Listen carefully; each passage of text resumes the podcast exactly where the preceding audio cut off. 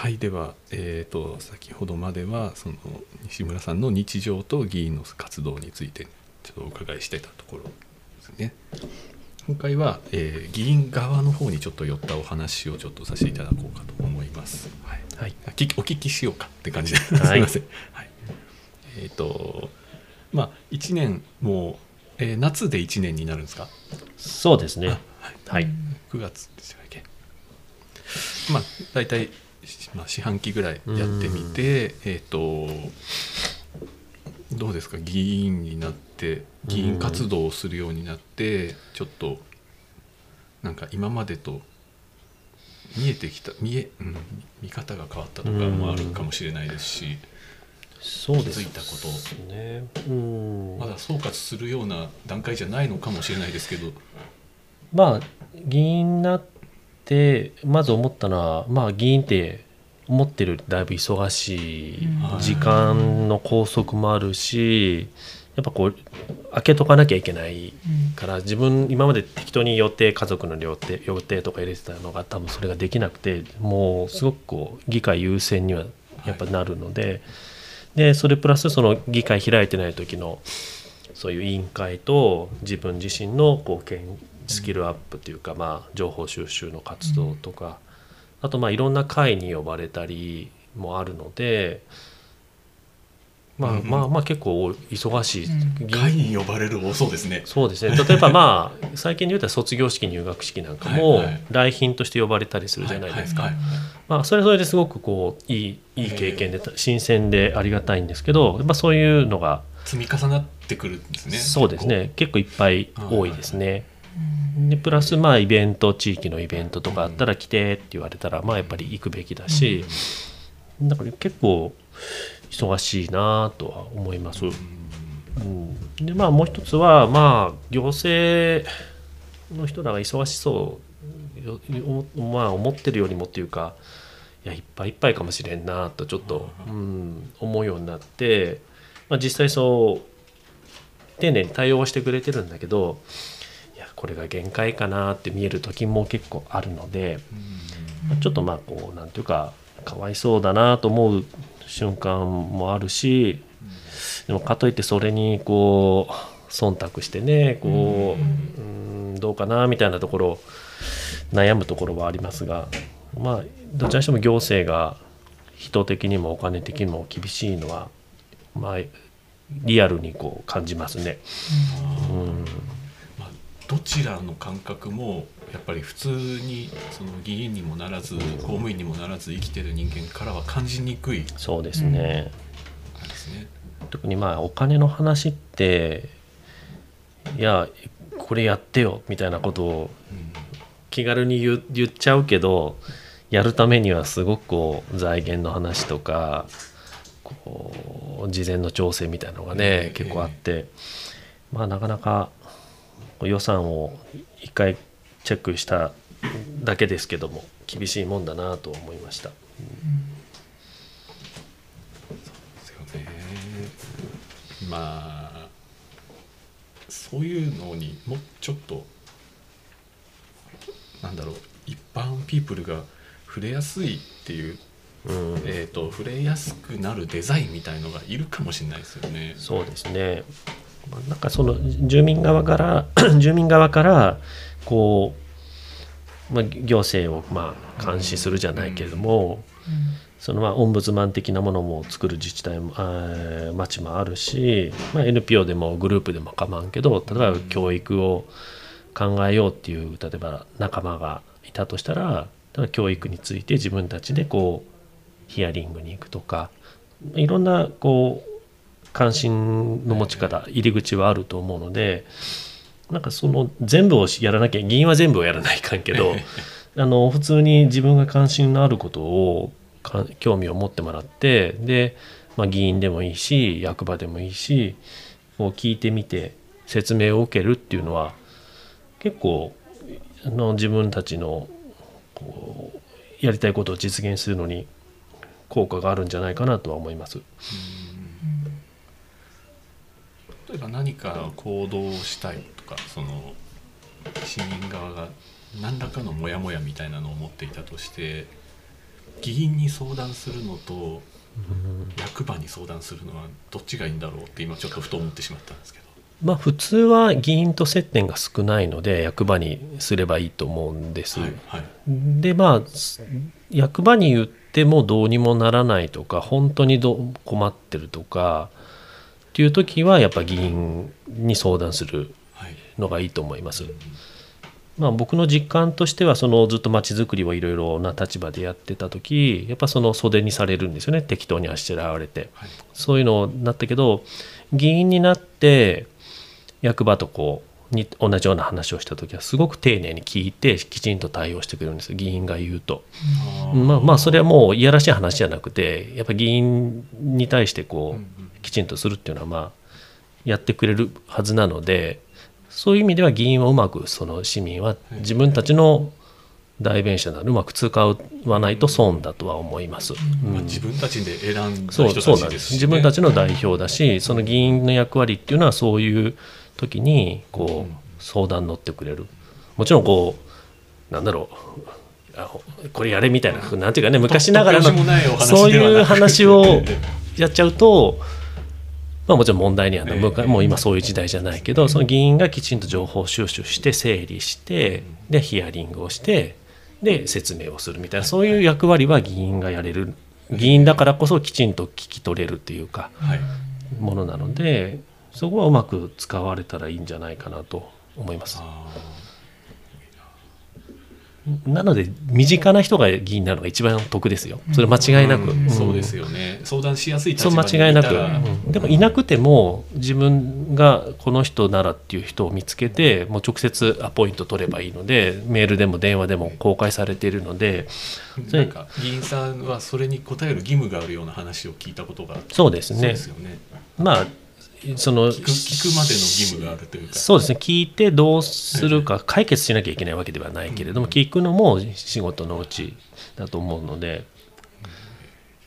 うん。そういう人を見つけておくっていうのはすごく大事だと思います。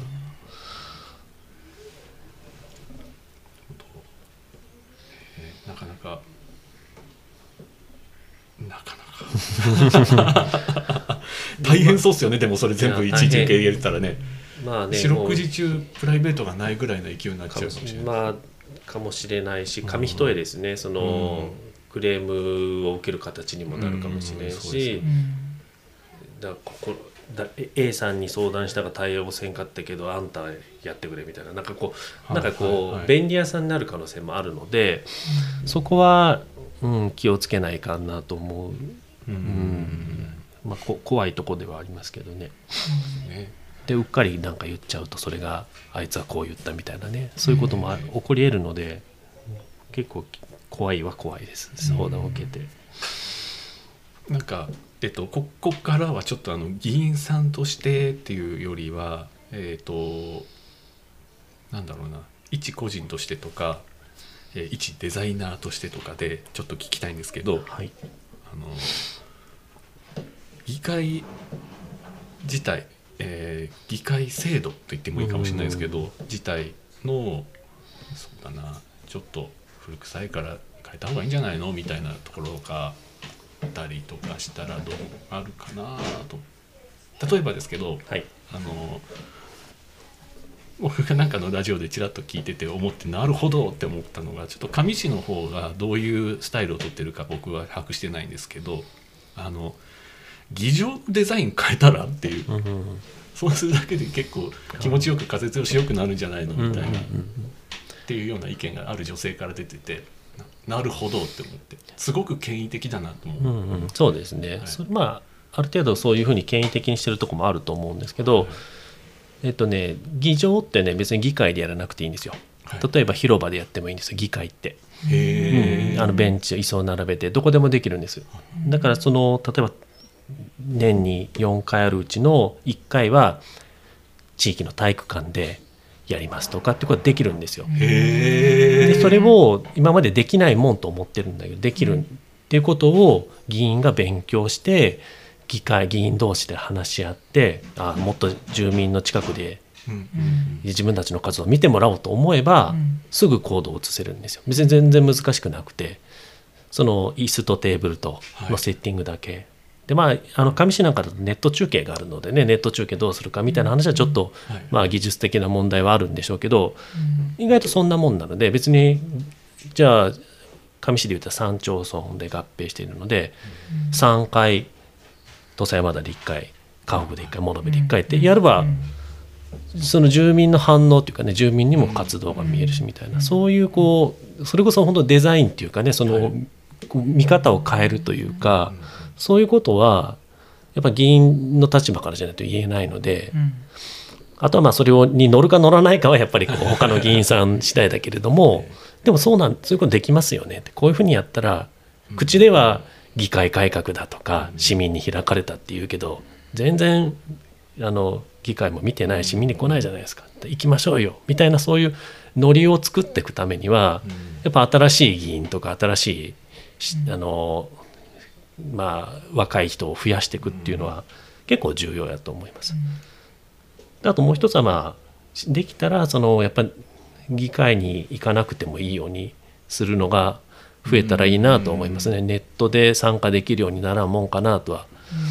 正直子育て世代としては思う時がありますね。うん。本当そうですよね。あのそのデザインの一つにやっぱりえっ、と年代別の忙しさみたいなのが加味されてないよねっていうのが結構あるような気がするんですよ。うん。あとまあ選ぶ人とかにももしかしたら、えっと各世代みたいななんかなんて言うんだろうな。選ばれる人たちの世代の偏りみたいなのもきっとあると思うので、まあこれは選挙のお話ですけどね。うもうちょっと多様な議員がいることの方が自然なんじゃないかなというふうにも思ったり。そうですね、うん。まあ、よくまあ、男女の、ね、ジェンダーの話ももちろんあるんですけど、まあ、ジェンダーの話よりも僕個人的な見解では年代代表で議員がいるのがいいかなと思っていてもちろんそれ男性でも女性でもはい。全然そこは関係なくて、まあ、20代とは言わんけど30代に2人ぐらい40代で3人ぐらい50代60代ってなってるのがまあ一番健全な議会だと思っていてでそれをちょっと制度的に強制するのはほぼ無理だと思っていてそれ無理なのでけ自然とそういうふうにするのは誰かって言ったら結局住民なんですよ。住民がこの議会ちょっと年寄りが多すぎる。はい。若い人がいる。で若いだけじゃダメだよね。みたいな、うん。両方あるじゃないですか。うん。だからそこをバランス調整してるのは結局議員じゃなくて議あの市民なのでそれは自分たちがその議会をデザインできるというか作れるっていう立ち位置でその選挙に行く人を増やさなきゃいけないと思います。そうなってきたらやっぱこう急に身近になるというか。そうですね。どの年代にもこうこう相談できる議員さんがいるというか、そういうのを目指すべきなんじゃないかなと思います。例えばその、えーこの間二十歳ぐらいの子に選挙行きなよっつって言ったらあの投票したって何も変わらないじゃないですかってなるじゃない。それってでもやっぱり声の通じる人たちが身近にいないからってことですよねそうきっと。ですね。うん、やっぱ選挙、まあ、一番変えて変えるというか、まあ、一番難しいことでもあるけれどもやっぱ選挙に対する意識を変える必要があってあのそれはまあ制度的な問題ももちろんあるけれどやっぱりこう住住民の意識の問題が結構大きいと思っているのでで結果的に議会が変わるっていう流れなんですよ。仮にこうめちゃくちゃこう発信力のある人が議会に入ってね、議会変わるかって変わるわけではないので、ええ結局どんなにすごい人が議会に一人いても議会は変わらないので議会全体を変えるためにはやっぱり市民が関心を持って選挙で自分たちのまちづくりしてるっていう実感を持ってもらうっていうのが大事だと思います。なんか私たち以上の政府は持てないみたいな、うんそんな言葉がありましたよね。そうですね。実際自分たち自身を映し出す鏡なのかもしれないという部分ですよね。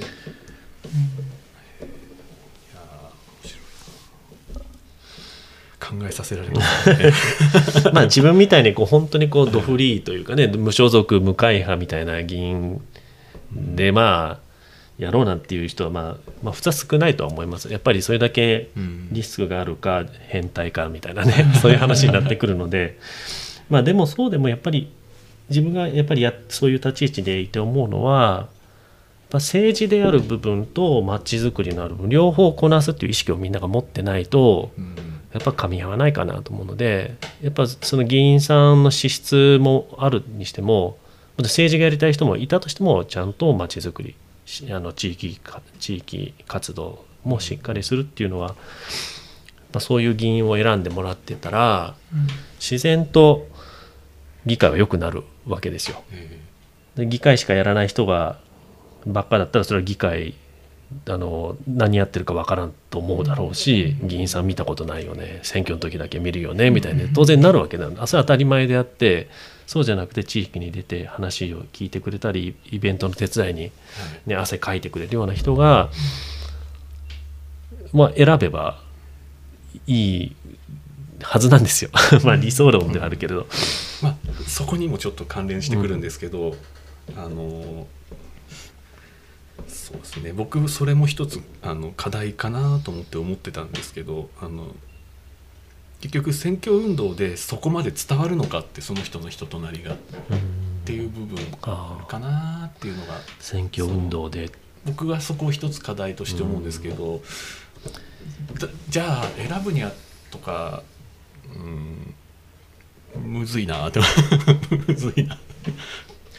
初めて知った名前の人とか結構いるんで、まあ基本は全員が新人ではないので現職がいるじゃないですか。はい。現職の評価をすればいいと思います。基本的にこの現職前回こうやったしこの4年間でこうやったけど、この人じゃダメだじゃあ他の人に新人に期待期待票で入れるでいいと思うんです。はい。だから新人はもちろんこれから試されるけれども現職をきちんと評価してこの人よく頑張ったからもう一回入れるのか、この人ダメだと思って別の人に入れるかの判断をすればいいのでだから現職は少なく見えるわけじゃない。4年間の活動なり議会だよりとか、うんまあそういう地域活動の参加とかそういうのを見ることはできるのでその現職で評現職の評価をするので十分実現できるんじゃないかなと。まあまあ、新人はもう言ったら当たり外れあってもしょうがないのでそれはまた次の選挙で落とせばいいだけなのででもそういうの現職を落とすっていうことすごく大、まあ言い過ぎるとちょっと角が立つけど現職の評価をするのが選挙だと思います。あなるほどすっきり。西村さんご自身は、えー、とあの選挙活動だとか、まあ、課題とかもし運動、うん、選挙運動議会のやり方、課題みたいなものをこの1年とかで感じたことがもしあったら、そうですね。まあやっぱ選挙はやっぱ厳しいあの縛りがあってはい自分も結局選挙公示前に選挙出るって言言えないわけですよ新人は。あ現職は次も出るよみたいなことで議員だから。議員だから次も出ようかなみたいなことは気軽に言えるんだけど新人は公職選挙法に違反してしまうので告示前に選挙活動ができないんです一切できないので。選挙出るよって仮に言って受け取る側がそれ事前活動じゃないって言ったらアウトになっちゃうみたいなこうすごいこう縛りを感じててすごく難しかったですね。だから本当にもう直前本当にまあ直前になるまで「え知らなかったびっくりした」みたいな人が結構多いくなる。だじゃあ言わなかったのではなく言えなかった言えない側言えないっていうのもそうだ、はいはいはい。ただまあこの政党活動としてチラシを配ることによってあえなんで配ってんの？え何これ？っていう人もいるんだけどあ選挙出るんだみたいな思う人も、まあ、感じてくる人はいたから、やっぱその事前活動も必要になってくるし事前活動というか政党政治活動的な、難しい。え言わなきゃ大丈夫ってことですか？じゃあ。ゆまあ、言うのがアウト。事前に選挙運動がしちゃいけない、まあ、言うことが選挙活動になっちゃう。だから SNS で今度選挙出るから準備始めましたヤッホーみたいなのやったらアウト。一発アウト。へだから SNS に上げれ選挙のことをフレーズ選挙というフレーズを入れ上げれるのは告示日からみたいなね。だからそれまでね小笠原君とも多分びっくりすると思うけどね。全然もうもう会ってて普通に相談まあ相談ぐらいはしてもいいのかもしれないけど、まあ公言ができないので。え事務所を構えるとかっていうのは？あそれは一応ね順それは認められてる。事前に借りるためにはまあそこは必要なものだろうとか。でまあそういうちょっとその選挙の準備はできるんだけどその実質匂わせみたいな行為はとりあえずそうそ大丈夫なんですう。選挙活動あ PR 活動していいのはその地方選挙はあの市町村の選挙やったら1週間だけ。うん。本当に1週間だけしか選挙立候補しますとか立候補しましたみたいなのは言えないみたいな。すごいそれは縛りでやっぱ新人にとっては不利、そうですね、うん、それは不利ですね現職はそこの点暗黙の了解みたいなのがあるのでだそこはちょっとなんとかならんかなとか思いましたね。それは明らかな不均衡ですよね。まあ不均衡というかまあでもそれだけやっぱり選挙っていうのがこうふお金が動いたりとか利権利とかそういうのでやすごく厳しいんやと思います。だからまあ当然って言えば当然だけどだからだからそういう新人がいきなりやろうとしてあれ言っちゃいけないのとか言っちゃったみたいなのがありえるなと思ってそうそういうのってきちんと誰か教えてあげないと。えー難癖つけ放題みたいなのありますよね。難しい。やっぱりそのノウハウっていうのはねある程度人に聞聞けるようになってないと、ううんん本読んで調べたぐらいじゃ全然わからないですね。うん。まあ、そこは思いました。あとまあ選挙カーに関して最初は批批判的やったけど正しく使えば一番やっぱ強いその1週間しか限られた時間なので選挙カーがあればスピーカーがついてるのでうん辻立ちができるじゃないですかはい。で回りながらとかっていうこともできるので、まあ、選挙カーは、まあ、いい使い方をすればねすごくいいうんいいものだなとは思いました。選挙カー確か。に、うん、あの本来の役割みたいなのがあるのかもしれないですね。選挙カーの。まあ使いだんだん使い見失いつつあそうったってそう名前連選挙カーでのスピーあのスピーカー使ってもえ。う連呼行為しかしちゃしちゃいけないんですよ。連呼。だから名前キャッチフレーズとかなんかその短いフレーズを繰り返すのは認められてるんだけどはいそれ喋りながらこう私は何とかで何とかで何とかあでーみたいなこう喋りながら走ることはで認められてない。見たことないですね確かにそれやると。それはう違反とかね。だだからあの止まっててはい。立って話するのはその演説やからできるけれど、はいとかなんかそういうルールもあったりとかね、へえ謎ルールですねまあなんかあるんでしょうね。やっぱりそこら辺は、あの公平性の話でそういう制度になってるし多分それは今後どんなにこう科学が進歩しても時代が進んでも変わらないもうこういう選挙しか多分できないと思うので。